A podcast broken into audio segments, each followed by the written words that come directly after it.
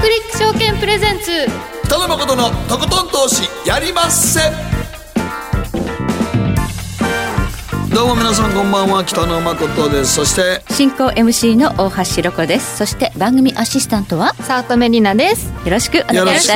します。さて今日はご無沙汰しておりましたマーケットの語り部、元インターバンクディーラー天谷浩一郎さんにお越しいただいています。どうも久しぶりです。もうよろしくお願いいたします。ちょっとアキレス腱を切られてそうなんです。ちょっとじゃないですよね。いや本当人生初めての入院手術で、しばらく松葉杖ついて歩いてましたね。そうですよね、はい、アキレス腱切れたらもう本当になんかものすごい痛いと思ってましたけど、痛かったですけど、痛いというのはそれほどではなかったんですけども、はい、ショックがすごかったですね。衝撃衝撃がね、やっぱり体の体感でやっぱりブチッっていうのを感じましたね。あー痛いな。一緒にテニスしてた人も聞こえたって言ってましたね。いやすごいなバチーンって言ってましたね。はい、はいはい、今やっと歩けるようになりました、ね、はいはい、まあ、ようやくね番組に復帰していただいて。そうですね、また呼んでください。今夜のテーマは エフオーエムシー ですよ、はい、エフオーエムシー と動かないドル円相場の今後の行方なんですが、ドル円ちょっとあまりにも動かなく、ね、動かないですね、はい、いちにちじゅっせんとかにじゅっせんしか動かないんで、本当にピタッと止まりましたね最近、はい、もう業者さんもなんかもう値を上げてるっていう話で、うん、これじゃあ皆さんトレードしようがない、うん、もうあれはもう多分いちにち見ててもなんかほとんど動かないのでもどうしていいか分かんないでしょうね、えーはい、でも動くならばどちらなんでしょうかということも含めまして、はい、今日はねお話伺っていきたいと思います。そして番組後半マーケットのリアルでは、えー、つらおさん、つられた男の投資ブログで有名なつらおを略してつらお、あ、つられた男を略してつらおさん、つらおさん伸ばしてどうするのつらおさん略してつられた男で伸ばしてるやん略してないやん間違えました、はいはい、つらおさんにご登場いただきまして、まあ、私もずっとあのつらおさんのブログ読んでたんですよ、うん、であのインデックス投資積み立て投資って私は並行してやってるんですけれども、うん、大変参考させていただきましたブログの、うん、まあねまあ、書いている方ですので、うん、え今日初めて番組に出ていただけるということで、はい、大変楽しみにしておりました。えつらおさんのお話、哲学、皆さんぜひご期待いただければと思います。そして今日の皆さんからの投稿テーマ、簡単サクッとでも美味しいあなたの自慢の絶品 B 級グルメを教えてください。さあ B 級グルメ何かありますか、天谷さん。私最近ね自分でパッタイっていうあのあタイ料理、えー、タイのね、はい、あのービ, ビーフンのちょっと太いようなやつ、簡単に水で戻しただけですぐあの で, きできるんですよ。焼きそばみたいに炒めて、そういうのやられるんですか。あれをちょっと今中毒的にハマってまして、でパクチーをね、はい、大量に入れるんです、ね、めちゃめちゃうまいです。パクチー苦手派ですハマったらちょっと抜けられないです、ね、あそうですか。あれがないと思う。なるほど、パクチーは日本人めちゃくちゃハマってる方多いみたいですからね、はい、何でも山盛りパクチーを私も何でも入れますね、はい、だからあのだからタイ料理とかなんやよりパクチー料理専門店みたいな。パクチーが、ね、結構簡単にめちゃめちゃ取れるらしいんですよ。そうほんでだからもう何にでもなんかパクチーをわーっとかけるっていうのがもうすごい流行ってる、まあ、言うてみたらあのマヨラーと同じような感じですよね。タイでもそんなパクチー使わないよっていう話なんですけどね、うん、でもあれ、あれハマる人はめちゃくちゃハマりますね。ハマるみたいなねお話がありますので、皆さんの絶品、えー、自慢の B 級グルメ教えてください。そして今日は月末ということで月一延長戦があります、うん、えー、アメリカに電話をつなぎます。広瀬隆夫さんに、えー、過去最高値更新の エスアンドピーごひゃく、 それから企業決算どういうところがポイントなのかということを伺ってまいりますので、延長戦までずっとお付き合いいただければと思います。では早速この後誠とひろ子の週刊気になるニュースからスタートです。北野誠のとことん投資やりまっせ。誠さんより私についてきなさい。わかりました。この番組は良質な金融サービスをもっと使いやすく、もっとリーズナブルに ジーエムオー クリック証券の提供でお送りします。誠とひろこの週刊気になるニュース。さてここからは今日一日のマーケットデータに加えまして、このいっしゅうかんに起こった国内外の気になる政治経済ニューストピックなどをピックアップしてまいります。まず今日の日経平均です。え今日はひゃくさんじゅういちえんいっせんやす にまんにせんはっぴゃくよんじゅうさんえんじゅうにせんで取引を終了しました。ようかぶりに反落となりました。ということはなのか続伸していたということになります、うん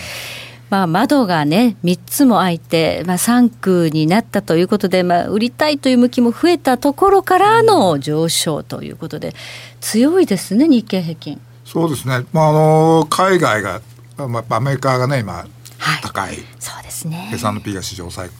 高更新、はいはい、で不安要因がだんだんね、うん、後退してきます、してきますよね、はい、米中が部分で、まあ、ヘッジファンド勢が一遍年初から売ってたやつを、うん、一応なんか全部ほぼほぼもう買い戻しが終わった感があって、うんうん、新規になんかやってる感じしますよね。うん、うん、先物市場、ね、つまりあの先物とかじゃなくてもう実需で買ってきてると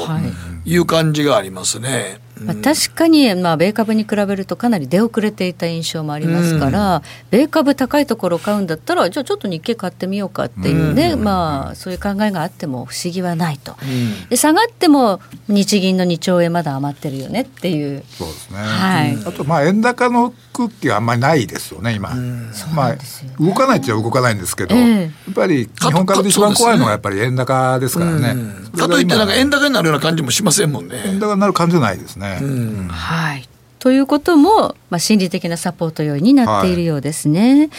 えそしてニューヨークダウです。昨日はじゅうきゅうドルさんじゅっセント安 にまんななせん 飛びななじゅういちドルよんじゅうにセントで取引を終了しました。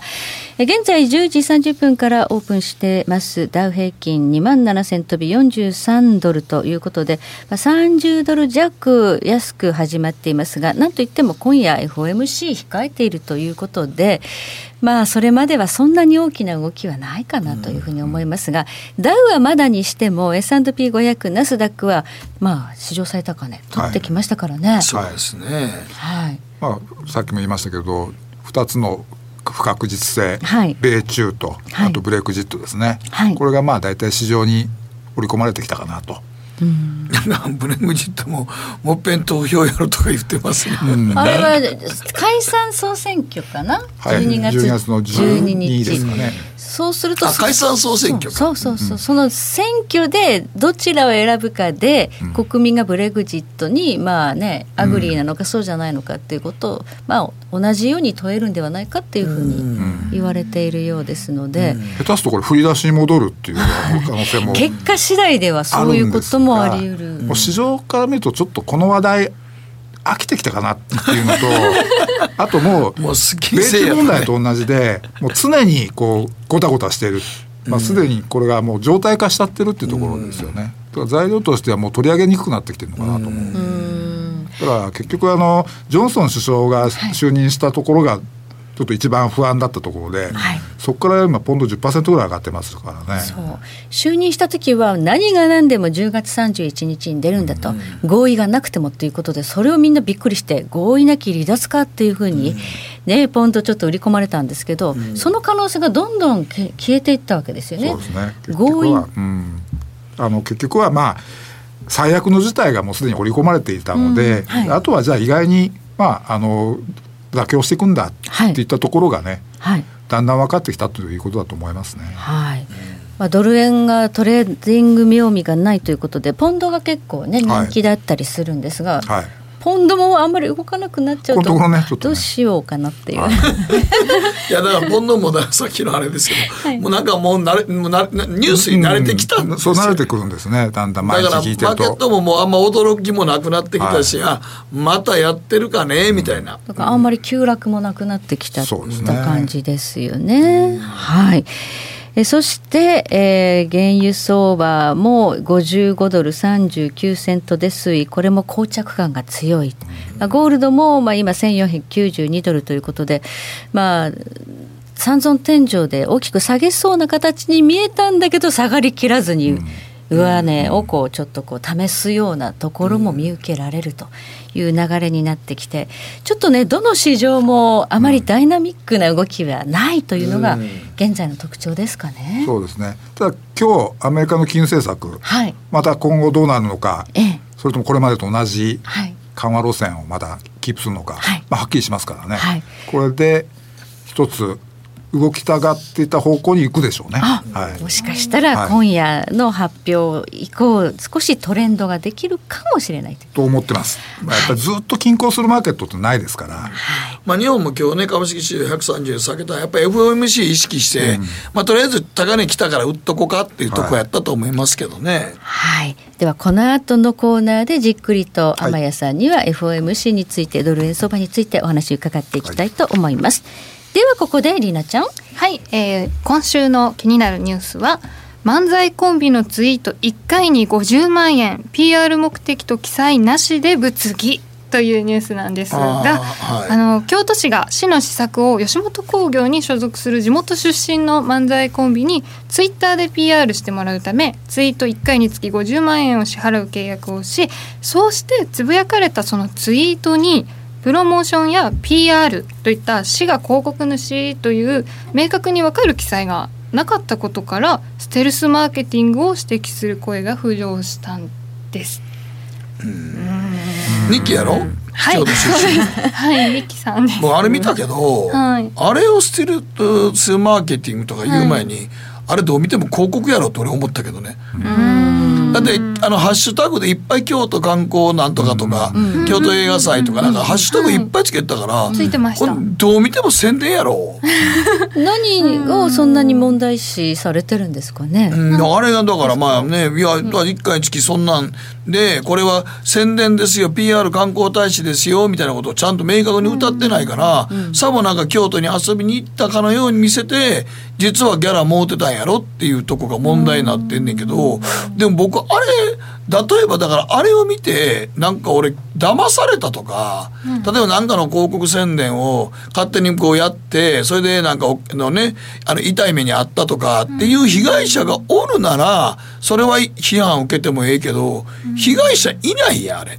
京都いいって言ってるだけですしね、うん、そうやねほんで京都市が税金使うのがあかんって言うねんけど、いやでも市の候補って結構そういうことやってるよ。効果あるところにはやっぱり広告費使いますよね、うん、別にテレビラジオなんだって、うん、あれツイッターだからなんか言われてるんですかね、うん、だから僕はそれを、まあ、あの思うねんけど、例えば僕が例えば名古屋の観光大使ですって名古屋市から例えば選ばれて、うん、俺の写真で名古屋に遊びに来てちょうよっていうのが写真を名古屋駅とかその辺のところにポスター貼ってたら、うん、それ誰もステマとか言わないでしょ。それは当たり前の広告のあり方ですよ。そう、それで税金使うなって言うの？言わないです、言わないです、うん、だからそこが僕ちょっとよく分からなくて、ツイッターやからそれ拡散されるからと、いやいやでもそうは言うけど拡散, 拡散されるためにやってるんやろ、やってるんですよね広告ってね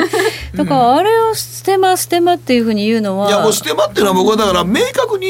何かその虚偽のことで、いや自分もやってないのに、うん、ほんまに使ってもいない商品をやりました言ってそれでみんながわーっと買ったけど、うん、えー、これ全然じゃんとか嘘やんこれ効果ないやんとか言うんだったら被害者がいるわけやからステマって言われてもええと思うんだけど、うん、あれどう見ても明確に俺 シーエム にしか見えへんけどなハッシュタグがたくさんついてたんですよね。そうですね、うん、京都に行きましょうよっていうそのぐらい、京都ええとこですよっていうのをツイッターでやってお金もうてやったっていうだけで、今それがポスターとかがインスタグラムとかツイッターに上げられてるっていうだけのことやと思うんですけどね、うん、まあちょっと陰謀論じゃないですけど、うんまあ、ツイッターとかねフェイスブックが流、うん、あの流行して損をする伝統的メディアの方々のね、そうそうそうなんか仕掛けかなという気はしなくもない。そう、これもわざわざ京都新聞がなんかがすっぱ抜いて、はい、これおかしいじゃないかステマじゃないかっていう騒いだんねんけど、いや普通の広告やし京都市もだっていや広報として活動でギャラ払ってますっていうのは、うん、それ税金使ってるのそれ言うたらなんぼでもはんで、そんなそうですねこれ間に広告代理店が入って、はい、他のメディアでやれば別にまっとうな宣伝になるわけでしょ。まっとうになってたと思いますけども、うん、そこをフェイス、えー、ツイッターに直に行っちゃったからやっぱりちょっとかなり正解を得た人たちが多いんじゃないんでしょうか。うんうん、まあそのツイート数で割り算するといちツイートがいくらだからとかなんか細かいことを言ってらっしゃる方もいるようですけど、うんうん、効果があるなら別にね。なんかだって今格好前だとツイッターでやるなら ピーアール なり広告なりタグつけないとステマですよって言うけど、いやでもあれ見たらでもなんかほんまにそうなんかな。僕なんか見た瞬間にあこれ広告やなってすぐ思ったけどね。うん、ハッシュタグつけすぎつけまくってるから。うん、ハッシュタグもしほんまにあれ、うん、ほんまに自分らでやって観光大使でも何でもなくやってんやったらハッシュタグつけないでしょ。京都映画祭とか。うん、うん、まあねちょっと新しいメディアで新しい。いや僕は被害者がいなかったら捨て場になると思ってないんだけどな。うん、うん、そうですね。二度とあいつらがやってると京都行くかとかそれも別に金使ってないし、ね。本人たちは否定してるん。いや否定してないですよ。本人やって認めてます。吉本もあ仕事で受けましたって言ってますから。だからそれが エヌジー ってことになっていくと、うん、ちょっとそれはそれでどうなのって気もしますよね。うん、今回のことでね、うん、あじゃあこれはもうダメなんだみたいな、うん、そうそれもどうかなという気がしますけどね。思いますよね。だから名古屋おもてなし武将隊なんかポスターでどんどん名古屋に来てくださいっていうのあるけど、それは広告やけど俺名古屋おもてなし武将隊がツイッターとかインスタグラムで上げたらそれステマって言われるのかなってすげえ不思議やけどね。うん、はい、まあねその広告できるメディアもあのテレビとかラジオとか新聞というものから、うんまあ、ネットとかいろいろ増えてますので、うんうんうん、でしかもまああのインフルインフルエンサーを使って、うん、っていうふうに新しい形が生まれてきたということで、ただまあ一つだけ言うとにきにそんだけのギャラは入ってないと思いますよね。それだけそれだけ言うとあげます、はい、ちょっとかわいそうですはい、えー、以上ここまで誠とひろこの週刊気になるニュースでした。この後はマーケットフロントラインです。北野誠のとことん投資やりまっせ。やりまっせって何語ですか。さ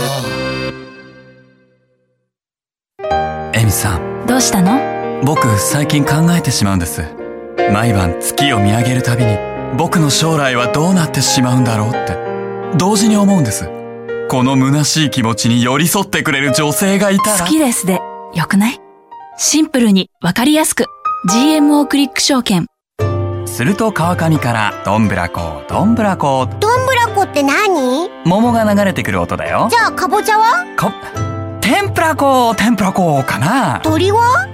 唐揚げ粉唐揚げ粉。パパおやすみ。置いてかないで。頑張るあなたを応援します ジーエムオー クリック証券。占えましたぞあなたの未来。えどんな？あなたは努力次第で大きな成功を収めます。ただし野菜中心の食事と早寝早起き適度な運動をして健康に。なんだよ母ちゃんのセリフと一緒じゃん。未来は自分で切り開く。株式 エフエックス はジーエムオー クリック証券。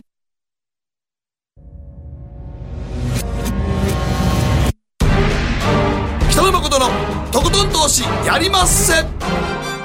誠さんより私についてきなさい。わかりました。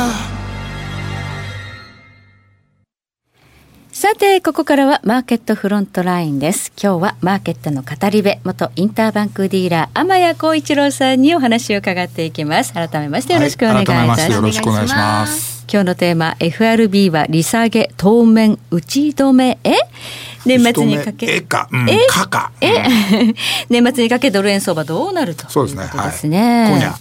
といいますか、はい、まあ未明ですけどね、はい、結果が明らかになります。はい、はい、もう市場の織り込みはほぼほぼ今回は利下げやると。そうですねあの エフエフ 金利の先物あの織り込んでいる確率で見ると今朝の時点で きゅうじゅうななパーセント あらまあほとんどがもう織り込み済み、うん、でこれに対してもしその エフアールビー の人たちがいやそうじゃないと言いたいんだったらもっと早くに、うんまあ、否定のコメントが出てますので、まあ、これが出てないってことはまあこれは確実と見ていいんじゃないかなと思ってます。はい、ですから今日は れいてんにごパーセント の利下げ、はいまあ、これはあの完全織り込み済みなので、まあ、それ自体はまあ材料にならないと思います。はい、ですからポイントとしてはやっぱ今後ですよね、はいはい、今後まだ利下げは続いていくのかどうかというところです。はいはい、どう思われますか。はい、その前にまずねあの、うん、皆さんあの エフオーエムシー 声明ってちゃんと読んでますか。隅々までそんなん読んでるかな。誰かが読んでまとめてくれたやつ、まあ、あのこれ本当にね私、はい、あの基本の基本なので、はい、毎回読んだ方がいいと思います。それとね前の回と比べることね、うん、一言一句違ってないかどうかを私もまあ、あの英語も見ますよ。 で, でもまあ原文も、うん、はい、原文も見ます。でロイター エフオーエムシー 声明全文で検索とちゃんと日本語で出てくるの で,、うん、で前回の文とね比べてほしいんですね、うん、そうすると微妙だけどニュアンスが違ってたりとかっていうのがあるんですよ、うん、そこに何か意味を込めている時があるってことですか。ある。無意味に文言を変えることはしない。だから必ず意味があるんですよ。へでキーポイントキーワードがいくつかあるんですね、はい、で大体あの エフオーエムシー 声明って毎回大体同じフォーマットで書かれてるんですけど、うん、まあ、最初に来るのがあの現状の評価ですね、はい、労働市場と経済活動、はい、それからインフレがどうだということ、はい、これは現在あの良好ということになってます、はい、労働市場は力強いし、うん、経済活動は緩やかに拡大している、うんうんうん、でインフレは落ち着いていると、はい、でえー、それに対して今、えー、金融政策はこうしました、はいはい、前回は利下げでしたよね、はい、ゼロてんにーごパーセント 利下げしました、はい、で前回ただし、えー、良好な見通しに対して不透明感が残るって言ってるんですよ。これ将来の評価ね、はい、でここにやっぱりマーケットとしてはすごく注目してほしいんですね。次はどうするのかっていう。そうで不透明感っていうのが何だっていうと、これは外部要因だったりと、つまりあの米中貿易協議がこの時摩擦が激しかったですからね、うん、でそれを意味している不透明感というものが残るというふうに表現してました、はい、それから今後どうするのかっていう、まあ、いわゆるあのフォワードガイダンスのところですね。これはあの景気拡大を維持するために適切に行動するっていうふうに前回書いてたんです、うんうん、でこれは適切に行動するっていうことはイコール利下げを予告してるんですよこれは、はい、だから次利下げするよっていうメッセージですねこれは、はい、という意味なんですよ、はい、だから エフオーエムシー 声明をちゃんと読むと、はい、次に何をするってことが大体分かってくるんですね、はい、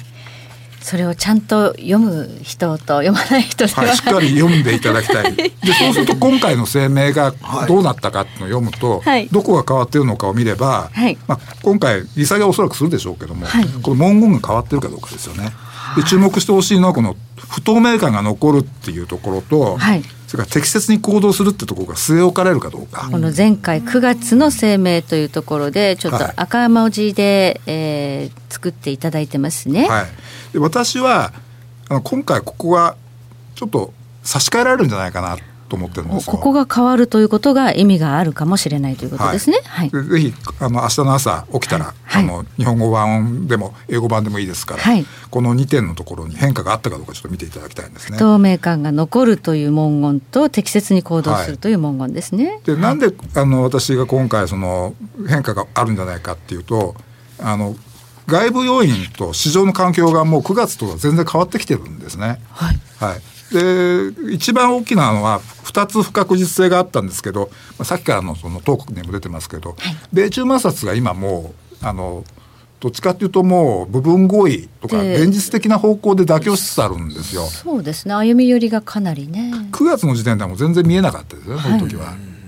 それからブレグジットブレグジットももうじゅうがつさんじゅういちにちでもうデッドラインが来て、ひょっとするとハードブレグジットになるかもしれないって言ってたけど、うんうん、今その懸念はないですよね、うん、そうですね、はい、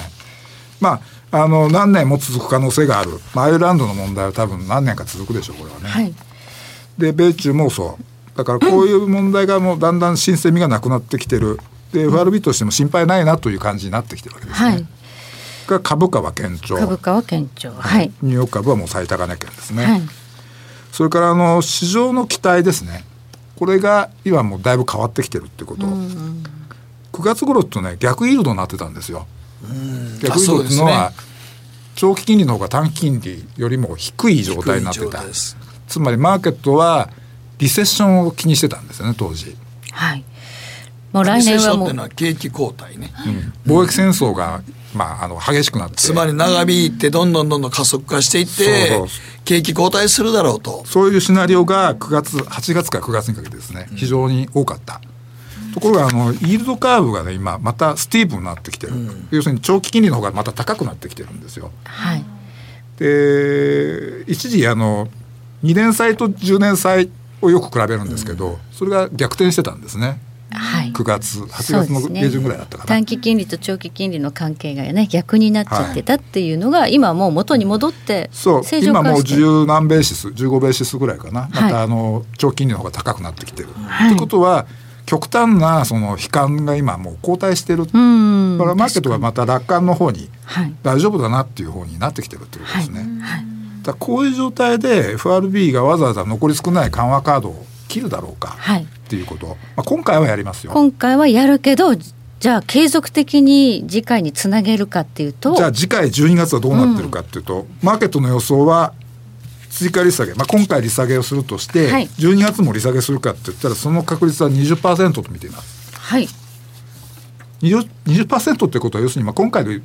しばらく様子見だなっていう人の方が多いってことなんですね。ほとんどそうですね。にわりだとあまりね、はい、市場は意外にも、まあ、金利市場は少なくとも、はい、利下げ一段落と見てる、はい、意外にもね、はいはい、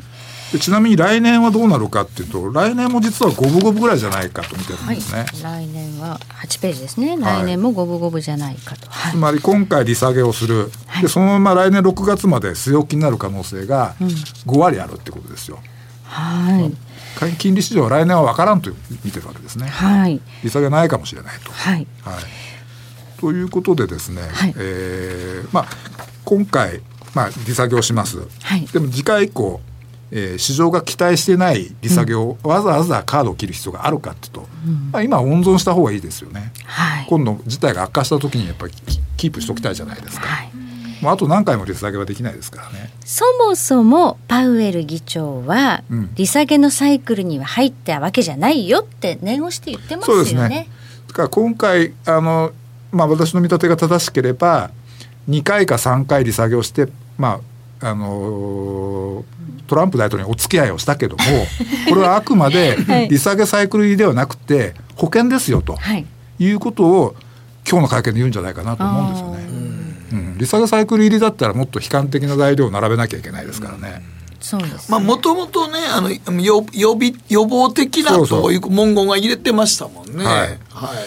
い、であの実際ドットチャートっていうのがあって、まあ、エフアールビー の、はい、あの エフオーエムシー メンバーの金利予想ですね、はい、これを見てみるとくがつの時点でもこの先そんなに利下げをするというドットはないんですよ。うーん、だってよくよく考えてみたらですよ、うん、株価が史上最高で更新してんのに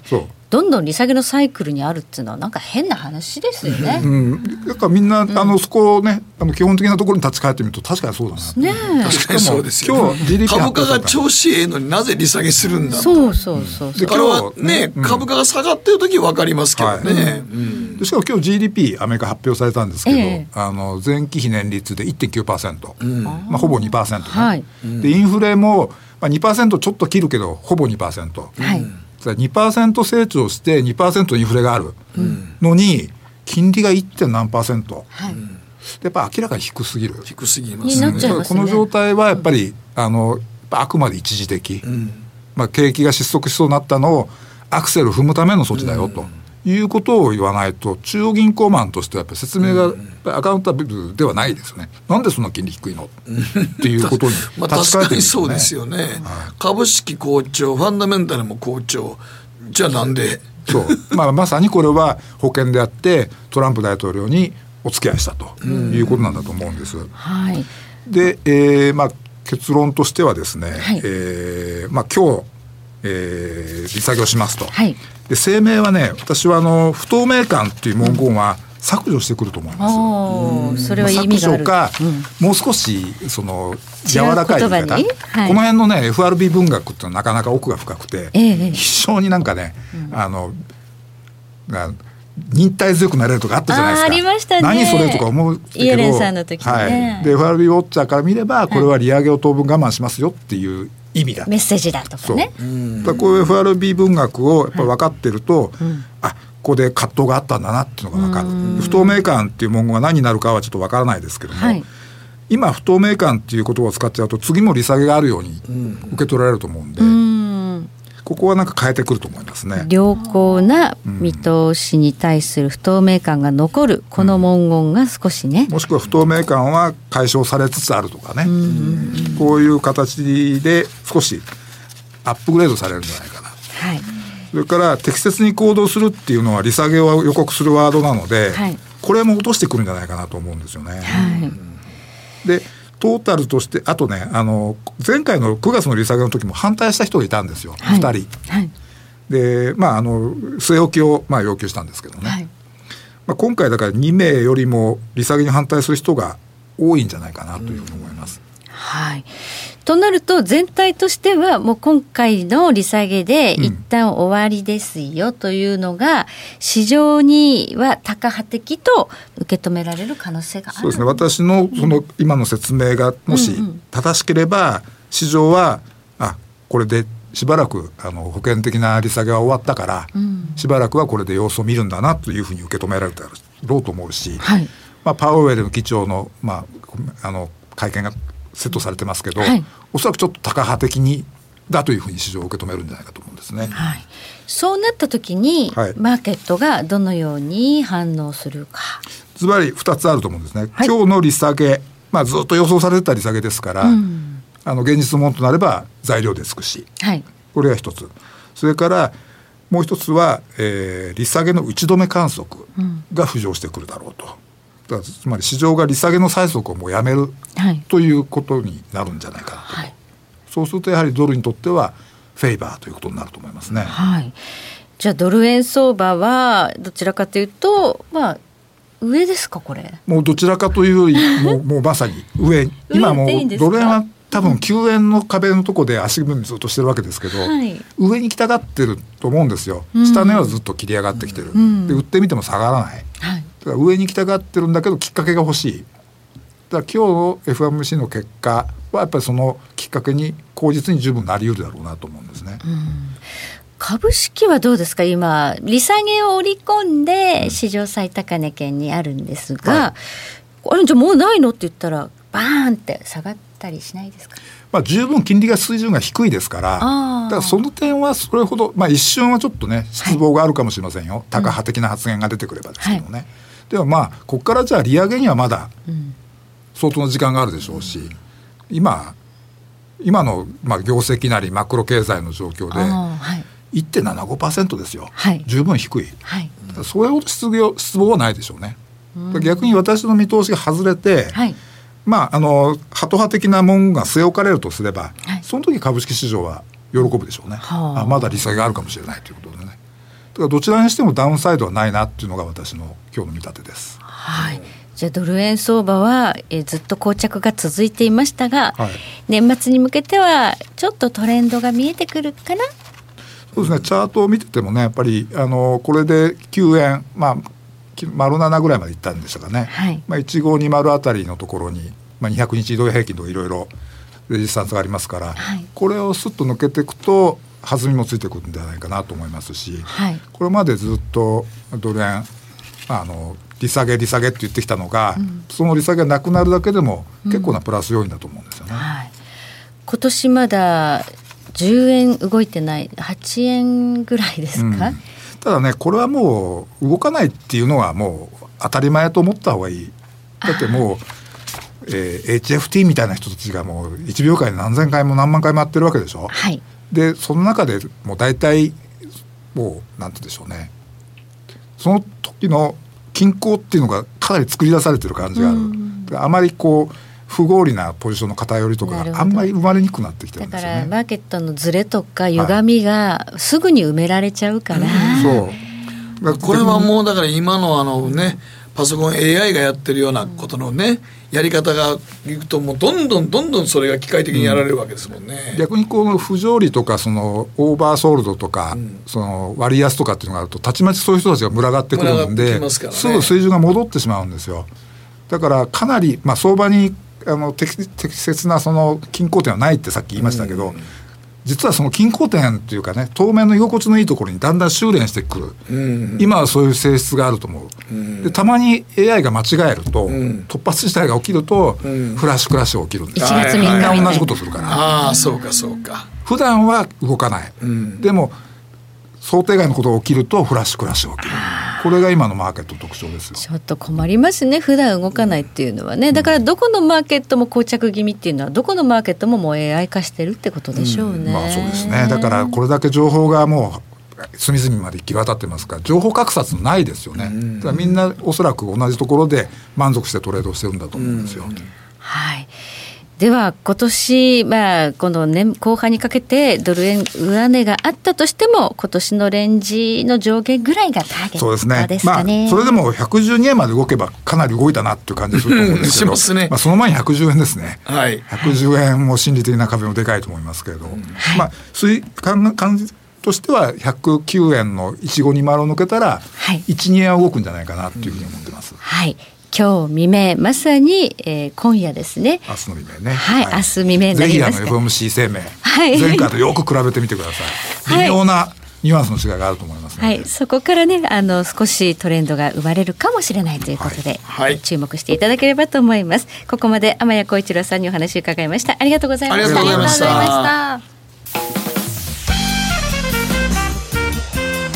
北野誠のとことん投資やりません。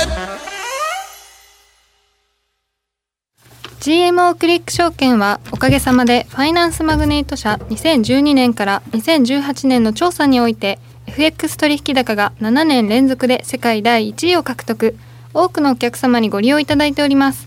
ジーエムオー クリック証券は安い取引コストが魅力であることはもちろん、パソコンからスマートフォンまで使いやすい取引ツールも人気、またサポート体制も充実しています。 エフエックス 取引なら取引高世界ナンバーワンの ジーエムオー クリック証券、選ばれ続けているその理由をぜひ実感してください。 ジーエムオー クリック証券株式会社は関東財務局長金商だいななじゅうななごうの金融商品取引業者です。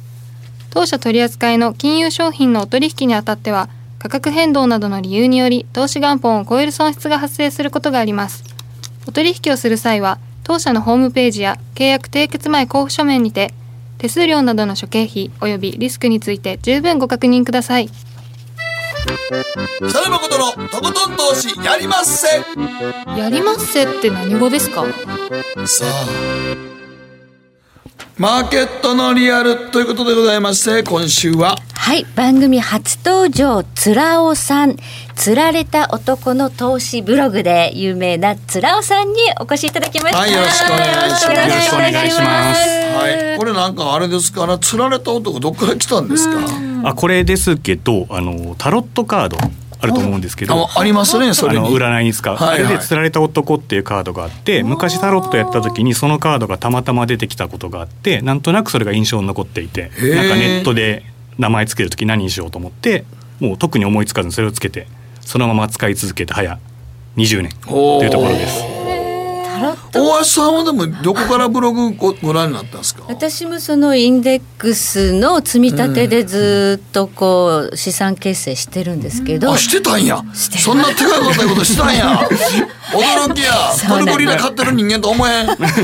いろいろやってるんですよ。だからリスクも取れるんです、はい、それがあるから、うんはいはい、それがやっぱりじゅうねんね超えてくると相当な資産になってくるんですが、うんはいはい、そのまあ当初すごく参考にさせていただいてたんです、うんありがとうございます。つらおさんのブログを見てあこうやって分散したらいいかなとか、うん、やっぱりその手数料が高い投資っていっぱいあるんだけど、うん、そうじゃないのもやっぱりあるということもやっぱ知らない人がね、うん多いんですよ ね, ですね。なんか僕らも投資信託って言ったら、まあ、何度かやったことあるんですけどバカ高いと手数料がそうですねだいたい買うとき さんパーセント とかねいきなり取られちゃって、うん、最初にねそう最初にね、はいうん、で信託報酬もそう持ってる間もね年 1, 1% とか にパーセント とか取られてる取られてますから、はいうんね、生で株買った方がよっぽど安いんじゃないかよっぽど安いんじゃないかとやっぱり思ってしまいますもんね、うんうん、だけど今はねもう結構その買うときの手数料ゼロも多いですし年間持っててももう いちパーセント どころじゃなくて れいてんいちパーセント とか れいてんにパーセント ぐらいの手数料になってくるんで、はい、下手に株売買するより持ってるの安かったりっていうのも結構出てきてますね。ノーロードとかねなんか呼ばれてたりするの で, で、ね、調べたりするとそういう手数料の安いのがね結構あるんですよね。もう今特にネットで買うやつだとそのインデックスファンドって言われるやつなんかだともうむしろ手数料なしが当たり前っていう世界になってますね、うん、これねあのつらおさんね最初はやっぱり株をやられたりとかしてたんですか？あそこですねよく聞かれるんですけど、うん、実はあんまりそれやってなくて、はい、どちらかというといきなりもうインデックスファンド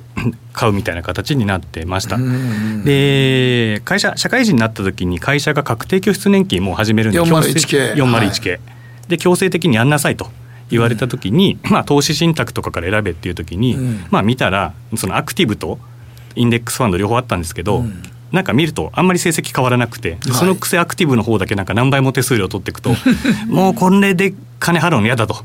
だったら手数料安い方でいいんじゃないのということで、うん、そのインデックスファンドの日本の株と、えっと、世界のその時先進国の株と、あと先進国の債券やつがあったんで、まあ、それを買ってましたと、うんでまあ、そこがきっかけでずっとやっていて、でただあんま投資その熱心じゃないんですけどにせんななねんぐらいからもうちょっと本格的にやろうかなと思った時に少し勉強してやってなんですけど、まあ、結果としては結局その日本株、先進国株、新興国株とかのインデックスファンドを買っていくみたいなスタイルに今に至っているといったところですね。だから普通はなんかね、こういうのを投資やってる人ってみんな大体一度は株やって、うん、ちょっと儲かったりまた痛い目にあったりとか、うんまあ、あのリーマンでまたやられるのとか、うんまあ、ライブドアショックがあるのとか、うん、そんなのを経てきてなんか最後はもう自分でやるのめんどくさいなとか思い出したりもする人多いんですけど、はい、最初からそれやったのもなかなか珍しいですよね。珍しいですね、うん、特にあの最近の人は結構こういうインデックス投資とかっていうのがあるんで、うん、本読んでやる人いるんですけど、はい、その昔からやってる人って大体確かに株で痛い目見たとかあの エフエックス やって痛い目見たとか、はい、なんかそういうのやってたどり着いてる人多いんですけど、うん、まあ今じゅうねん以上やってる人でいきなりインデックスからっていうのは珍しいと思います。珍しいですよね、うん、エフエックス はやらなかったんですか？ エフエックス もねちょっとやってみたんですよ、はいはい、実はにせんななねんぐらいからでやってみた結果、うん、合わないとで思っても数十万の損の時点でもうこれやめたって言ってやめてしまいました。なるほどね。合うとか合わないっていうのはどういうところで判断したんですか？いや、やっぱりあの疲れるいやまあだから確かにこの、うん、多分今のこのなんかトピックスインデックスファンドとかやったら、うん、もうバイアンド買ってホールド。そうですね、もうトピックスとあと エムエスシーアイ 国債っていう先進国のインデックスと、はい、あと エムエスシーアイ エマージングとか、まあ、要するに新興国のインデックスファンド、はい、その株のやつさん種類買ってるんですけど、はい、もう基本買いっぱなし。これって今いくらぐらいから買えるんですか？えっと、もうそれであのネット証券とかによるんですけど、はいはい、せんえんで買えますし、あと証券会社に行ったらごひゃくえんとか、うん、もうそういうところで買えたりするので、で毎月買っていってもええわけですか？ずっと。そうですそうです。なのでもう毎月あの自動で積み立て設定して、はい、このファンドをいくらずつ買うって毎月だから例えば、まあ、いちまんやったらいちまんえんとかで銀行引き落として買っていくと。そうです。もうそれで買えちゃうので、もうそれ設定しちゃえばあとは黙って寝てても勝手にもう毎月毎月買われていくっていうのになりますね。うーんであとだから売る手続きしなければどんどん積み上がっていく。ああなるほどね、うん、はいはい、それで運用されていくと。そうですね。うん、まあ、先ほど打ち合わせでお話聞いてた時に、うん、あのもう自分のまあ生活費とかで使うお金がもう出てって、うん、余ったら全部そっちに突っ込んじゃうぐらいの話をしてたんでそれ私もなんか同じようなやり方してるんで、はいうん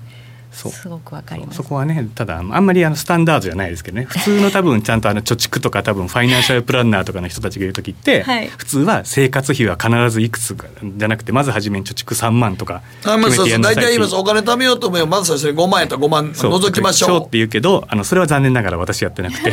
あのもう使うだけ使って余った分はえっと、投資信託に放り込んどこうみたいな形でやってるんで。だから結構えそんなやり方で引き落としちゃうことできるんですか？えっと、ばらつきあるじゃないですか。なのであの積立 ニーサ ってあの自動 あ, のあっちの制 度,、はい、あ, の制度あるじゃないですか。あっちの方だけは、えっと、自動で引き落としになるんですけど、うん、そうじゃないところは正直言ってあのもうバラバラです。買わない月もあれば買う月もあるみたいな。うーんだからボーナス入るとまとめてドンと買って、はい、で, でその次の月は一切買わずにまた次の月も買わずにその次また買ってと か, なんかそんな感じで。なるほど、はいはいはいはいまあ、積み立てでやる仕組みももちろんあるので、うん、それも走らせつつですよね、うんまあ、ニーサ ですとか、うん、例えばイデコなんかもね積み立てでこうできる仕組み、うん、イデコ終わっちゃったからねろくじゅうやからなんかそれがちょっと信じられないんだけどね、うん、いやいや俺もさっきイデコそういえば僕よんまるいち系やってたなと思って、うん、でも考えてみたらそういえば来てたわこの間そのろくじゅっさいで終わりました終わりってねまこっちゃん若いからねいやだから終わりましたって来てたから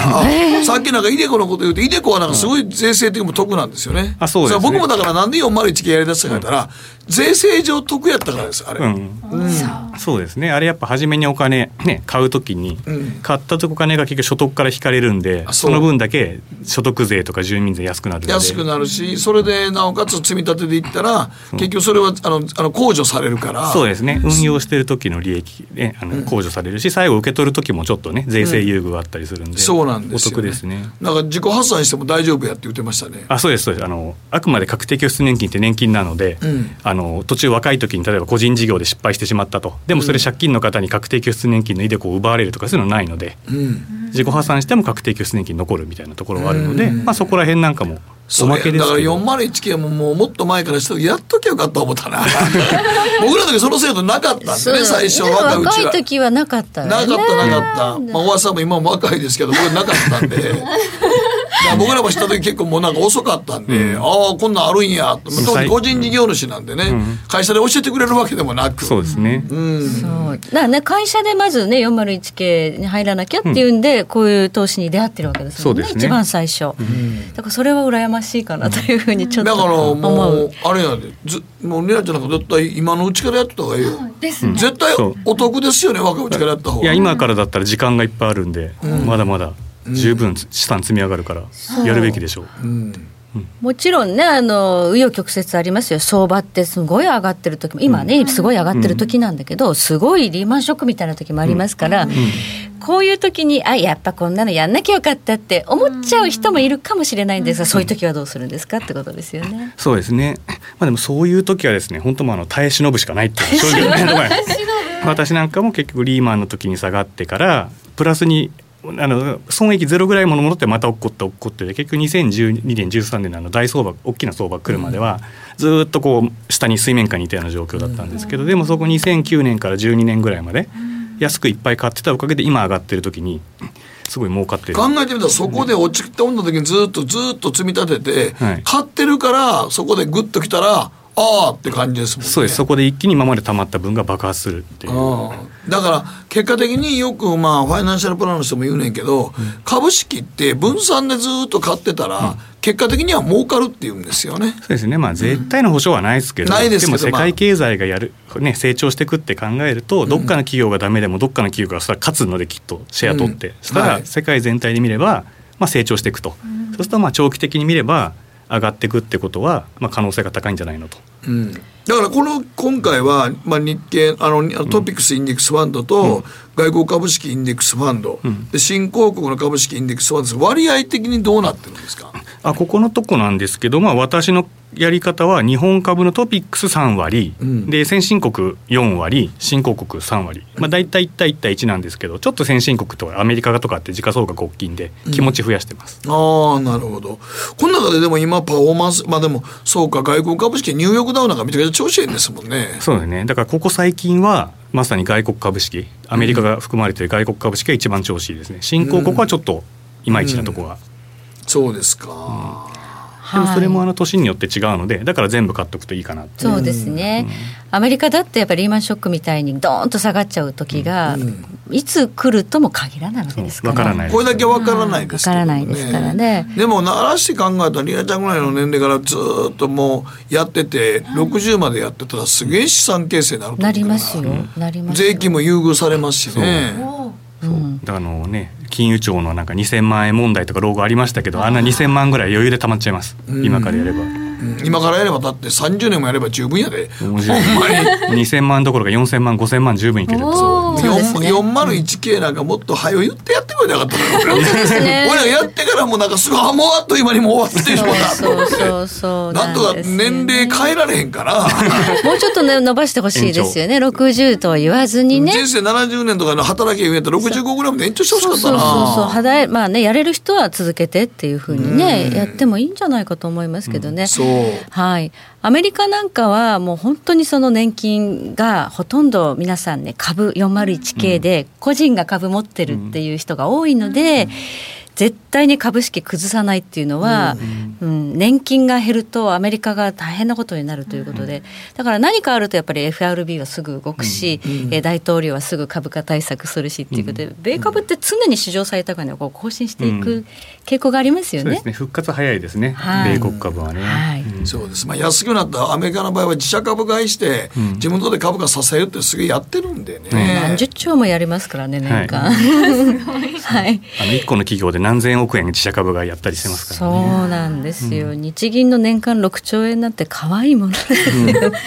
自社株だけどすごいやってるから日銀と同じぐらいやってますからね。アメリカもっとやってるのがにじゅっちょうえん近くやってるのかな、うん、自社株買いを、うん、にじゅうとかさんじゅっちょうえんに迫るぐらい、うん、アメリカはね自社株買いするので、うん、それ考えるとやっぱり米株に関連するインデックスって必ず組み込んでおきたいなっていうふうに思うんですけど、どうですか。えーとまあ、基本はやっぱあそこだと思うんですよ、ね、うん、やっぱアメリカ外すっていうと大きいのでやっぱ入れるべきかなとは思ってますと、うん、ただやっぱりそれでもアメリカ強いなと私も思ってるんですけど、はい、でもそれが絶対正しいとも思わないんで、その自分のアメリカが中心だろうな読みが外れた時に備えても、はい、アメリカ以外も持っといた方がいいかなと思って、それで新興国も入れてると。そうで、あのダメと言われてる日本も一応入れてるとダメな日本がまさかの逆転勝利した時に備えてとどこが勝っても負けてもいいようにということで。なるほど、まあ、僕もなんかこの投資信託っていうのはちょっと最初のうちなんか手数料だけ取られて、うんうん、でしかも運用成績上がらなくて、うん、なんかもう悪いイメージがなかった、うん、それやったら自分でもあの イーティーエフ とか、うん、先先物やってる方がええわと思った人間なんですよね、うん、昔でもまあ確かにそういう投資が多かったかもしれないです ね, ですね、うんまあ、今でもそういうのいっぱいありますけどね今でもあります。ただ、まあ、名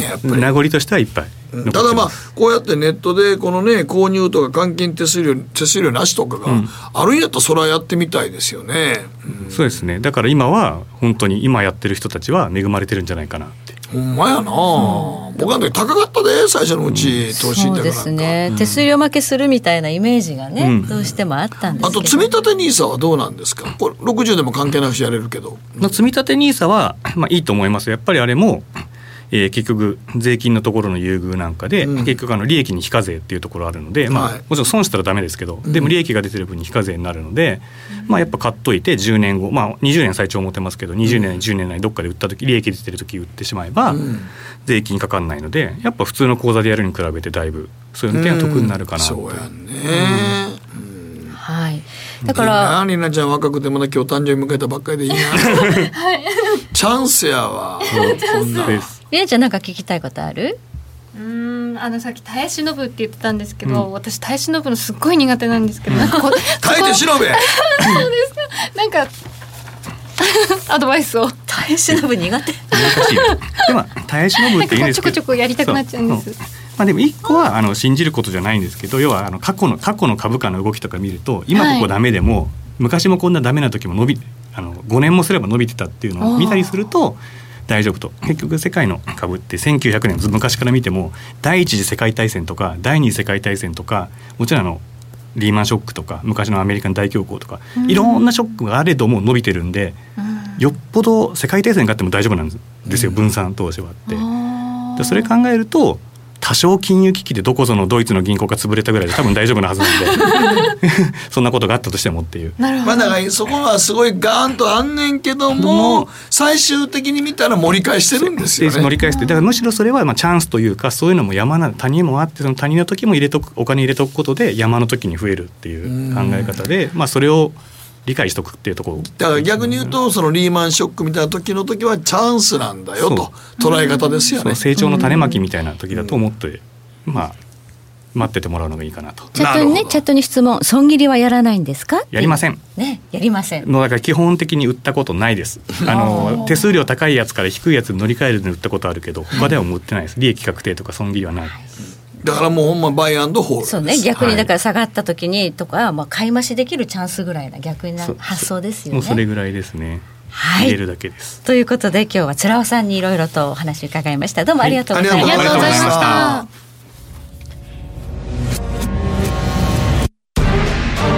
した。北野誠のとことん投資やりまっせ。誠さんより私についてきなさい。わかりました。あらっしゃい。ご注文どうぞ。うーんと大盛りラーメンにトッピングでチャーシューコーンメンマ海苔それに味玉白髪ネギね。あバターとワカメも全部のせ一丁。シンプルにわかりやすく株式 エフエックス は ジーエムオー クリック証券。ねえ先生好きってじゅっかい言って。それじゅっかいクイズでしょ。いいからじゃあ好き好き好き好き好き好き好き好き好き好き。僕も先生好き。え？もう思わず笑みがこぼれる。株式 エフエックス は ジーエムオー クリック証券。バカモン、お前は周りが見えてない。また怒られちゃったよ。ん？部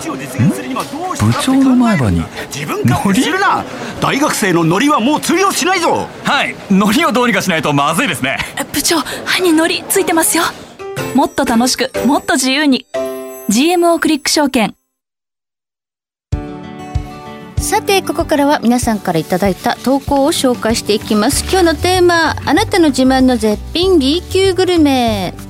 はい、えー、小太郎さんからココットサンドという自作ネーミングのホットサンドです。何ですか？ココットはスモゴ、えスゴモリ卵といって野菜の真ん中に卵を落としてオーブンで焼く料理、はい、少量の野菜をフライパンで炒めてドーナツ状にした野菜の真ん中に卵をポンと割って黄身は潰れていいので両面を焼きます。軽くトースターで焼いた食パンにケチャップとマヨネーズ混ぜたやつを塗って焼いたココットを挟みま出来上がり、うん、十数年前になんとなくで作ったんですが、市のクッキングコンテストで入選してしまいました。えー、すごい、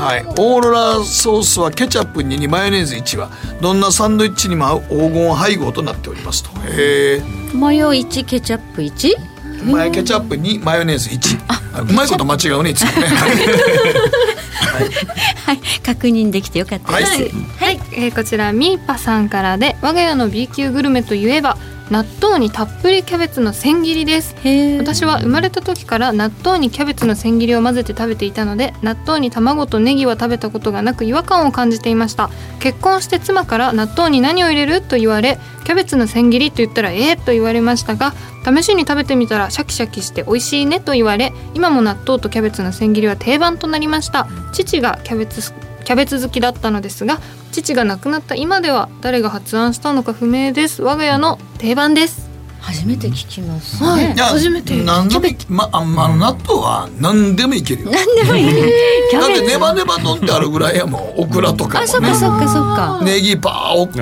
ラパー入れたりとかして。うん、美味しそうでも。美味しいよ。はい。美味しいよ。美味しいよ。関西出身なのにね。オクラ刻んでネギとか入れたらめちゃくちゃ美味しいよ。これだけ納豆を語るとは。うん、え続いては月丸さんからです。えグルメというのも恥ずかしいんですが、塩鮭を焼いた際の皮の部分をさらにごま油をちょっと入れたフライパンでカラカラに炒めてパリパリの状態にして、細かく刻んだ海苔やネギとお茶漬けの具にするとめちゃくちゃ美味しいです。もちろん焼き鮭の身も一緒に入れればなおのこと美味しいのですが、この皮の部分だけ残っているのを見るとついついもったいなと、あのないなと。それでいく、それでいくとタイの皮はめちゃくちゃうまいですよ。あ、タイの皮をパリパリに焼くと本当にうまいですよ。鮭よりうまいですよ多分。鮭よりなかなか手に入りませんね。入りません、ね、なかなかなかなかでもタイの皮をパリパリするとめちゃくちゃうまいです。それをごま油で炒めてネギと海苔と一緒にお茶漬けだそうです。皆さんやってみてください。はい、時計なりはじゅういちじにじゅうろっぷん回っています。北野誠のとことん投資やりまっせ。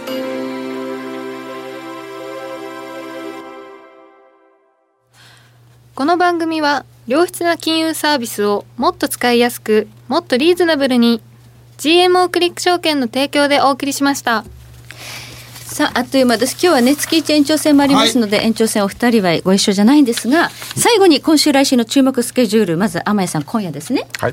はい、エフオーエムシー 大注目です。明日日銀ですけど、うん、日銀は据え置きで間違いないと思います。あのやっぱり円高じゃないとカード出してこないですよね。はい、今円安定してるので、はい、カードを切らないでしょ。これ以上マイナス金利の深掘りしたら銀行潰れるでしょうから、もうやらないと思いますけど。地銀やばいですね。もう地銀が多分持たないと思います。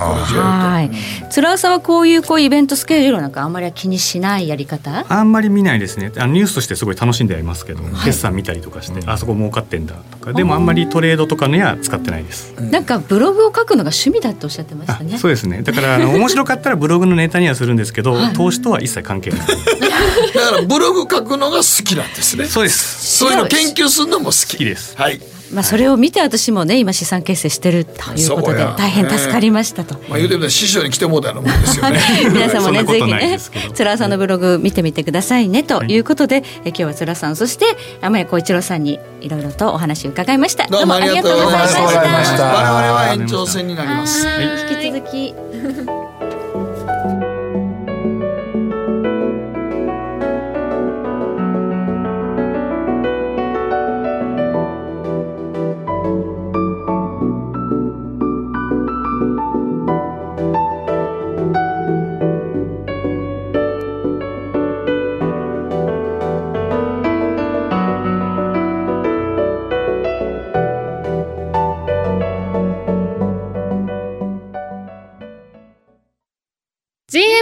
ク証券プレゼンツ北野誠のとことん投資やりまっせ月一延長戦。さあ改めまして月一延長戦の時間がやってまいりました。北野誠です。大橋ひろ子です。そして早乙理奈です。はい、えー、毎週はこの、えー、ユーストリームじゃないや今 YouTube で、はい、YouTube ですYouTube でだけでお送りしている延長戦ですけれども月いち月末だけはこの生放送をラジオでも載せてお送りしております、はい、さんじゅっぷん拡大版でございます。えこの後広瀬隆夫さんアメリカと電話をつなぎましてアメリカのマーケットどうなんですか、企業決算今本格化してますけれども、うん、というようなことを伺いながら、え今後の株式市場の行方なども伺っていきたいと思います。まこっちゃんのコーナーもありますけど今日はまこっちゃん何？タワーマンション。タワーマンですか、はい、ちょっと災害のことでねはい、はい、ということでタワーマンションについてまこっちゃんが吠えてくださるということですのでどんな、はい、どんな内容になるか、まあ、ちょっとね雨でねかなりいろいろと、えー、ニュースにもなりましたからね。ねはい、はいはい、ということで、えー、広瀬さんと電話がつながったようですので、はい、早速今日も進めてまいりましょう、はい、この番組は良質な金融サービスをもっと使いやすくもっとリーズナブルにジーエムオー クリック証券の提供でお送りします。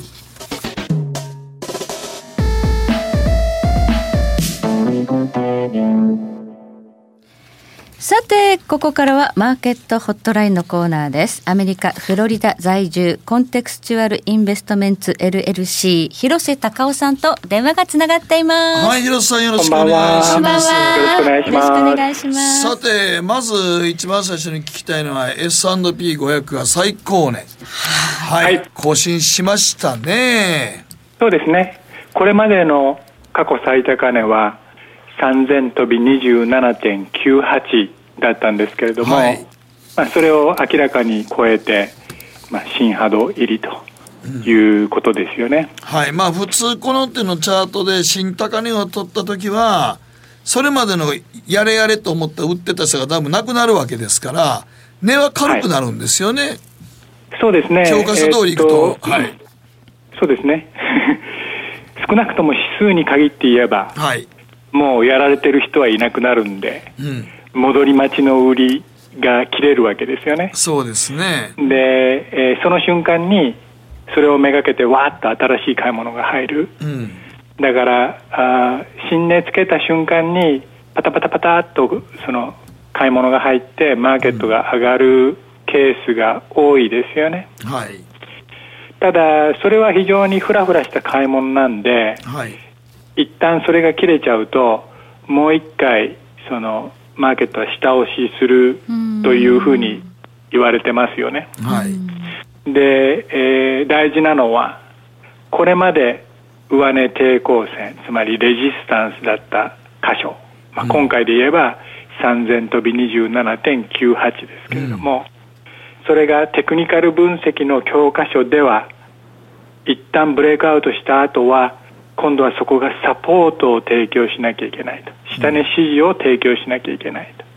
ということでそこまで下がってコツンと来るかどうか、うん、それを確認しなきゃいけないわけですよねまあでもあの一瞬ねこれあの、まあ、いわゆるチャートでもあと後に見たらあこれ騙しやってんなとかいうのがあったりするから、うん、はい、そういうケースもはい、はい、ありますよね、はい、だからあんまりちょっと簡単に飛び乗るのは良くないんですよね。そうですね、えー、大きな機関投資家はそのコンファメーションといいましてそのこれまでのレジスタンスがきちんとサポートに変わったことを確認してからそこからがっつり買いに行くというパターンだと思うんですよね、うん、はいはい、で我々個人投資家もそれと同じやり方でゆっくり確認してから重い腰を上げて出動して全然遅くないと思います、うん、だから少なくともしばらく高値圏でもみ合いが続くと思いますけどそのもみ合いをもう一度抜けたとこが買い時なんでしょうね。やっぱりそうでしょうね、うん、はい、これ実際に今現在ニューヨークの市場を取り巻くファンダメンタルの方はどうなんですか。はい、えー、一言で言えば良好です、うん、まず金利なんですけれども、はい、じゅうねん債利回りで、えー、いちてんはちごパーセント くらいだと思いますけれども、はい、これはあの非常に株式のバリュエーションにとって支援的な水準、つまりまあ金利が低いということですよね、うんうん、それからもう一つ、その株式のバリュエーションを決める大きな要因としては企業業績があるわけですけれども、はい、今、えー、にせんじゅうきゅうねんだいさん四半期の決算発表シーズン、そのど真ん中なんですけれども、うん、これまでにだいたい よんじゅっパーセント くらいの エスアンドピーごひゃく の企業が決算発表して、はい、そのうちのはちわりが イーピーエス 面でポジティブサプライズ、つまりその事前のコンセンサス予想を上回っているということですよね。ですからまあ業績面でも異変はありませんよということですよね、うん、だからまあ、しかも、はい、今後来期そしてその次の展望を見たとき、はい、えー、だんだん イーピーエス 成長率はこれから加速していくというシナリオを描いているアナリストが多いんですよね、はい、だからあ、まあ、環境的には非常に株式にとっていいんじゃないかなというふうに考えてます。ボトムアウトしたっていうことでいいんですか？えー、っと経済はアメリカ経済は、えー、中国の原則、はい、ヨーロッパのドイツとかの原則、はい、それを見て、えー、ひょっとしたらアメリカにも景気のスローダウンが及ぶかな、およよっていう場面が、場面があったわけですけれども、はい、それは、えー、パウエル議長のその予防的な利下げ、相次ぐ利下げにより、えーまあ、ソフトランディングですか、つまり軟着陸で軟着陸になるんじゃないかなと、まあ、そこら辺あたりが今日の エフオーエムシー でね、うん、コミュニケートされると思うんですけれども、うん、まあ、マクロのデータ見てみるとですね、はい、ほとんどが軟着陸を示唆して、してるようなデータですよね、はい、ハードではなかったということですね、うん、そうですね。もともとでもね、あの、あの、なんていうか、アノマリー的にじゅういちがつからいちがつってパフォーマンスいいですもんね、株式市場。そうなんです、えー、ですからその心の動きとしては、はい、その過去最高値圏に来て、うん、あもうようやく今まで水面下に没して、没してたのがようやく売りが乗ってきたと、うん、じゃあここで歯をもう売っておりようという心の動きになりやすいんですけれども、はい、でもこっからシーズナルに株式市場が強い局面に今入ろうとしているところなんで、うん、そこで降りちゃっちゃ非常にもったいないわけですよ、うん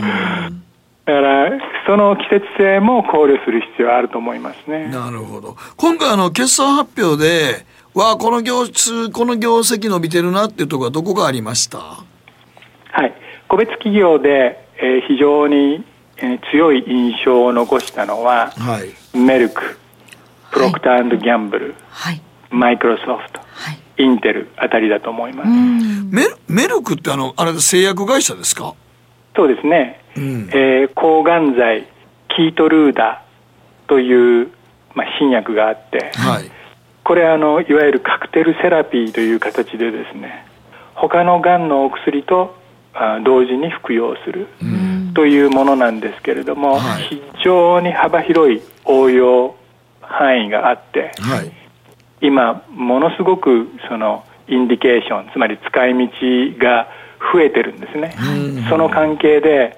えー、今期の決算ではキートルーダの売上高が前年同期比プラス ろくじゅうにパーセント ということで、もうすっごい伸びてるんですよ。そうですね、はい、うーん、これ当分なんかでもこの抗がん剤がそのいろんな他の薬とも併用が効くとしたらすごいしばらく好調でしょうね、はい、それ。そうですね、まだあ相場は若いと思います。おー、はい、あとインテルとかそのマイクロソフトはどこら辺が良かったんですか？はい、インテルはですね、えー、ここさんねんくらいその線幅の微細加工、うん、それがちょっと技術的にもう壁にぶち当たってんじゃないかと、はいはいはい、だからそのこれ以上半導体のチップを小さくできないということが言われてたんですけれども、うんはいはい、今回の決算発表を聞いた限りでは、はいまあ、今最先端の技術というのはじゅうナノメーターなんですけれども、うん、そして次世代はななナノメーターなんですけれども、うんまあ、そういうもう本当に微細なその線幅のチップですよね、はい、それをきちんと高いぶどまりで生産していけるという自信がかなりあの深まっている印象を得たんですよね。うんでどうしてそういうことが言えるんだということなんですけれども、はいえー、っとグロスマージンですよね、うん、つまり粗利、はい、それが今 ごじゅうはちてんきゅうパーセント くらいなんですけれども、うんそれが来期そして再来期に ごじゅうはちパーセント に下がり ごじゅうななパーセント に下がるんだけれども、そこら辺あたりをボトムとしてまた ろくじゅっパーセント からそれ以上に上がっていくというそのガイダンスの仕方をしてたんですよね、うん、でこれの解釈としては、えー、半導体というのは一回その工場の生産のボタンをプチッと押すとですね、どんどんところてん式に半導体ができちゃうわけですよ、はいはい、でその時になんか不具合があって不良品が出たらポコポコポコポコ不良品だらけになっちゃうわけですよ、うんうんうん、そうするとそれはあのもう捨てなきゃいけないんで、そうするとその損金が出るとグロスマージンが下がるんですよね、うん、だからグロスマージンの数字というのは将来のぶどまりに対するその会社側の自信の表れの最も重要なインディケーターなんですよ。うーんそれで普段は具体的な数字なかなか言ってくれないんですけども、はい、今回の決算カンファレンスコールではいや一旦は新しい線幅に行くんでこれチャレンジなんで一旦は下がるけれどもそこからまた上がっていくだろうっていう自信に満ちたコメントだったんで、うんまあ、僕は非常にあのインテルいいタイミングなんじゃないかなというふうに思ってます、はい、そしてあの最後にですねあの、はい、ソフトバンクで話題の WeWorks の アイピーオー 頓挫になったんですが、これは実際アメリカではどう受け止められてるんですか？はいえーっとまあ、非常に問題視されてますよね、はいでえー、特にその WeWork は例えばニューヨークでいうと商業用不動産では一番大きな大家さんっていうかあの、まあ、テナントなんで、だからそれがぱったりその新規のその活動が止まっちゃうとですね、はいえー、不動産マーケットにもオフィスレンタル市場にも悪影響が出るということで、まあ、非常にみんな息を詰めて見守ってますよね。うーんこれどうなんですかね、ま、でもこれ一度ね アイピーオー が中止になったらにどめとかのチャレンジとかあるんですか？はい、それはありますけれども、はいえー、WeWork に関して言えば、えー、非常にそれはやりにくいというかもうあの当分はね、はい、じっくり時間かけないともう仕切り直しできないという、うん、状況だと思います、はい、その理由は、はい、WeWork というのはオフィスビルが建設された時に、うん、それをうちに貸してくださいというふうに長期でリースして、うん、その内装をおしゃれにやり直して、はい、そしてそれを個人の人とか企業にあの毎月毎月の月決めで貸していくっていうそういうビジネスモデルなんですよね、うんはい、ですから最初にそのおしゃれな改装費用というのが莫大なお金がかかるわけですよ、うんはい、で今もうキャッシュがカツカツであの来月にもお金がキャッシュが尽きちゃうとかねそういうことを言ってる会社が今アグレッシブにその業用を拡大していけないわけですよね。だからあ結論としてもうグロースストーリーがなくなっちゃったわけですよゼロ成長企業になるわけですよ。でそのゼロ成長企業っていうんであれば何が悲しくてそんな アイピーオー を買わなきゃいけないんだっていう話になるわけで、なるほど。だからまあ難しいと思いますよね。はい、わかりました。どうも広瀬さんありがとうございました。ありがとうございました。失礼します。広瀬隆夫さんにお話を伺いました。以上、マーケットホットラインのコーナーでした。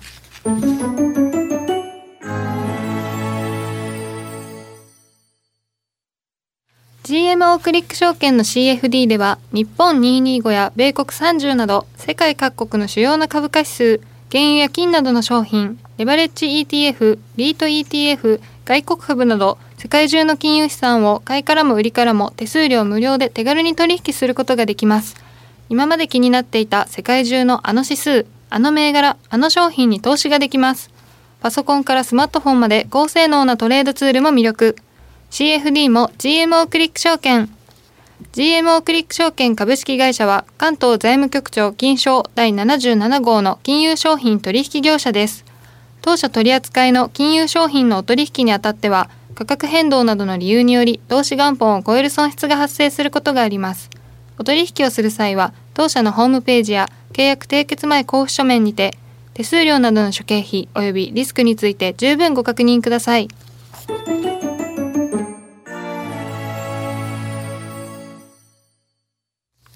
さて、ここからはやりまっせマンスリーニュースのコーナーです。今日のまこっちゃんのテーマは、はい、タワーマンションの事情、はい、リナはタワーマンションとか憧れる？憧れないです。憧れない？嘘、えー、憧れてくれないと、えー、憧れてくれないとってえー、リナの世代でなんで入りたいと思わないの？いや、なんかいろいろと電気とか止まったらやっぱ上まで行くのが、あ、じゃあ今回の件が影響しちゃってる。あのね、僕ね、これ武蔵小杉の今回の件ね、う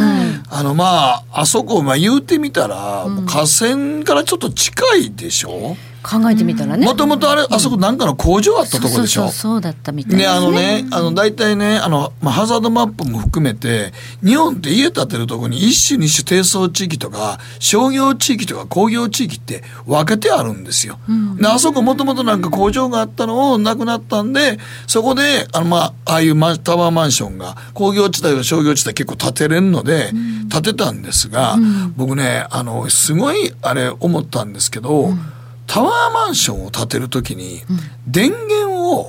地下に置いとくっていうのがちょっとね、あの業者どこの業者か知らんけどね、ないよっていうのは僕はもうはっきり言うとくけど、阪神淡路大震災で僕の友達はあ、はい、あの被災してるんですよ。その時に、はい、六甲のアイランドのとこに埋め立て地域で液状化したんですよ、はい、埋め立て地域は当然大地震が起きた時、大地震が起きたら液状化するんですよ、はい、まあ、それでその時も電源が地下やったんですよ、はい、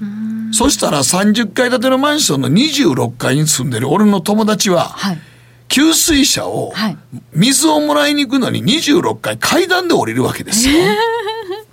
はい、でも阪神淡路の時はまたそのにじゅうご、ろくねんまえにね、その高いさんじゅっかい建てのマンションがおしゃれやって言ったけど、それでも電源設備は地下やったんですわ、うん、で液状化したら止まる、うん、で他の地域は電気が通るのはよっかめがいつかめには通ってたのに、はい、タワーマンションでそのタワーマンションがまあとりあえずさんじゅっかい建てのマンション、当時タワーと言わなかったんですけど、高層マンションはなかなか電気が復活しないんですよ、はい、液状化したら泥が入り出すから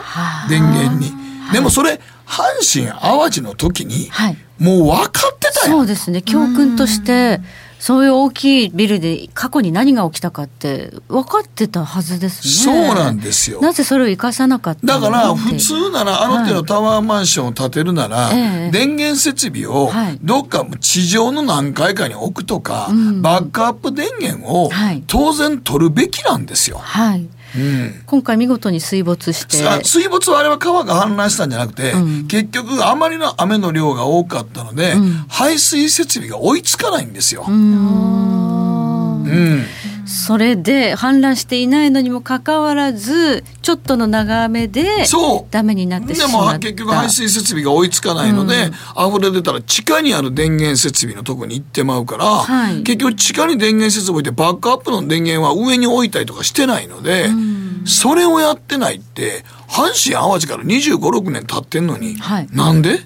そうですね、そんなに昔に、ね、分かっていたそんな、そんなもんにじゅうろくねんぐらい前液状化した時にもう大問題になった問題が、はい、また同じような問題が繰り返されてるってことはあんたら立ててる時分かってたんそれって。うーん、分かってなかったんですかね。まさかでもそんなことが起きるとは思ってなかったってことなんですか。いやいや、だからそれはでも日本みたいにこんなに大地震が多い国で、うん、それはやっぱりある程度高層マンション建てるときに耐震構造は強くしたけどバックアップ電源とかやっぱ上に置いとかないとっていうことで、うん、やっぱりそうなっちゃうんですよね、はい、だから儲け市場主義にやるとああいう形になるんですよ、はい、だって普通だったほんならあれ全然さ電気通らなかったらトイレもできないのよ。そう、うん、あのダメって、ね、禁止令がね使っちゃダメって、うん、で仮説をねそのフロアごとにね、うん、準備したとは言いますが、はい、ちょっと仮説ではって思いますよね、うん、共同でね、うん、はい、そうだからやっぱりそれはすごいもう阪神淡路の時から分かってて、僕の友達なんかももうタンク持って降りて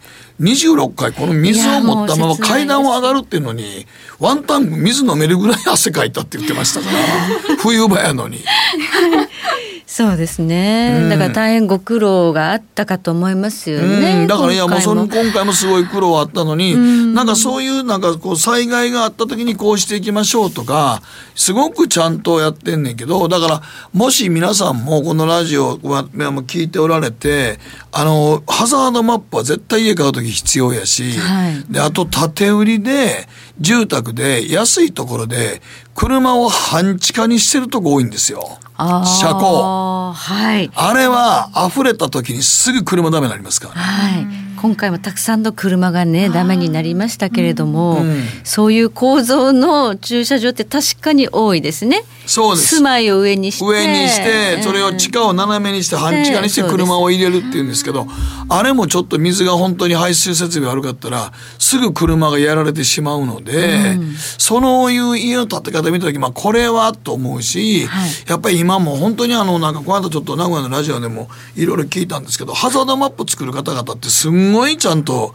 あの分かってるって、はい、ちゃんともう市長各市町村ですごいちゃんと出しておられるので、はい、ここはハザードマップだからハザードマップで出てるところの家の建てるってやっぱり安いんですよ。あ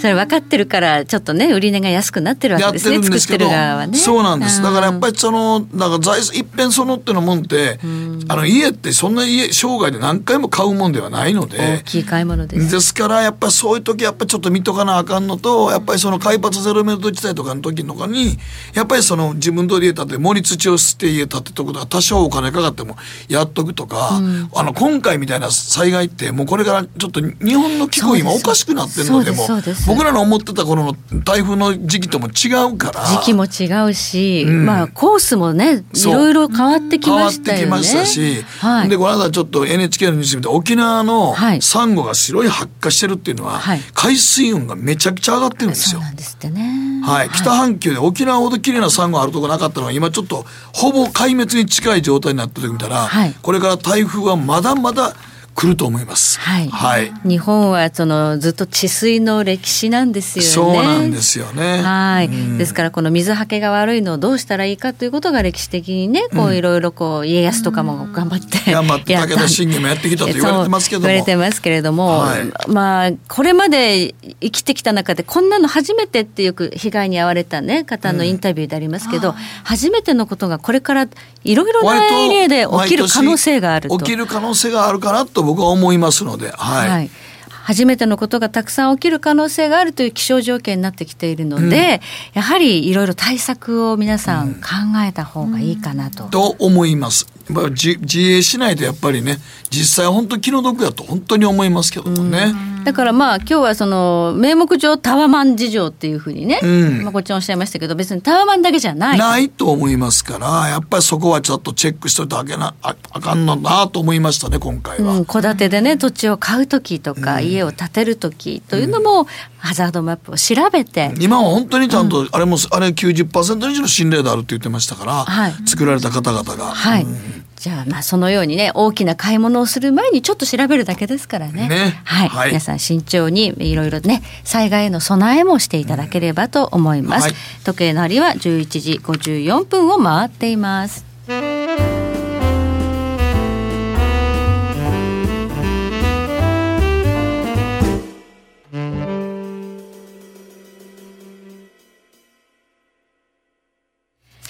さてそろそろお別れの時間が近づいてきました。この番組は良質な金融サービスをもっと使いやすく、もっとリーズナブルに ジーエムオー クリック証券の提供でお送りしました。さあ、えー、今はマーケットダウ平均はほぼ ゼロテンななに ななじゅっセントか。そうですね、ゼロテンなな 動いてないですね。動いてないですね。やっぱ エフオーエムシー 前で動けないんですかね、うん、まあ、動けないでしょう。なんかドル円もさっきね、あの急落してまた戻るみたいなちょっと変な動きがあったんですが、うん、先ほどちらっとチャットに書き込みがあったのは、なんか エーペック に関するニュースが出たような話があったみたいです。 エーペック というと米中、そうです、米中の首脳会談で署名するとかしないとかターゲットにしているイベントですから、うん、はい、それ絡みのニュースでちょっとドル円動いたのかななんていうふうには思うんですがチリがなんか エーペック やめるとかなんか言ったんですか。さあちょっとね正確なニュースをね今番組中なので、ね、そうですね、我々も取得できずにいるんですけれどもね、うんうん、さあそうなるとどうなるでしょうかということですね、うん、で今夜 エフオーエムシー ということで、うん、イベント的にはまあこの エーペックイベント待ちなのかなという感じもあります。 そうですね、うん、そして昨日あたりちょっとねアップル大きく下げてるんですよ、はい、で今日アップルの決算フェイスブックなんかが出てくるので、うん、はい、決算受けてまた回復するのか、それとも一回トップアウトするのかって結構重要なポイントかもしれない。なるほどね、かなり下がってます、うん、で先ほどあの広瀬さんから WeWork の話をね、もうちょっとこれがねソフトバンクにダイレクトに結びついてるんですごいこれはちょっと難しいとかと思いますよ判断。支援するのにまたお金をね、うん、あの出しちゃったっていうことで、これがあの本当に見事に復活して アイピーオー っていう風になってくれないと賞賛ないんじゃないのかなという風に心配になってしまいますが、うん、この WeWork の アイピーオー もそうですけれども、まあ、昨日あたりビヨンドミートなんかも結構私が持ってた、はいはい、あの加工の食肉の、まあまあ食肉じゃないね、普通の加工に自然肉じゃない方ね、はいはい、はい、それも結構下がってたりとか、うん、ちょっとそのユニコーン アイピーオー 系で注目された企業の、うん、いやあの WeWork の、うん、あの アイピーオー の上場失敗は、うん、他のちょっと アイピーオー のとこにすごい精査されてると思いますね。なんかそうなんとなく嫌なムードは嫌なムードはちょっと漂ってますよね、新規の アイピーオー はねあるんで、はい、この辺はどういうふうに見たらいいのかなというふうに思います、うん、ソフトバンクも今日チャート見たらごねん移動平均線月足でギリギリのとこに来てるんで、ちょっと結構厳しい状態やと思いますけどもね、これは、はい、これはあのプロの売りと個人の買いでなんか戦ってる、うん、戦ってる感じがしますけどもね、はい、はい、ということでね、ちょっとソフトバンクは日経の寄与度も高いのでちょっと頑張ってほしいんですけどね。そうここはちょっとね頑張ってもらいたいと思いますけどもね、はい、はい、さあ今週はもうじゅういちがつに入りますので週末は雇用統計もあります。そして日曜日から冬時間になりますのでいろいろなアメリカの指標の発表がいちじかん遅くなります、はい、大変ですという大変です、まあ、大変が大変でひろこさん寝るのが遅くなる吹き出物できちゃうみたいな感じですけどね、はい、ということでそろそろ別れの時間で寝るの先やめた方がいいと思うね、はい、ではおやすみなさい。おやすみなさい。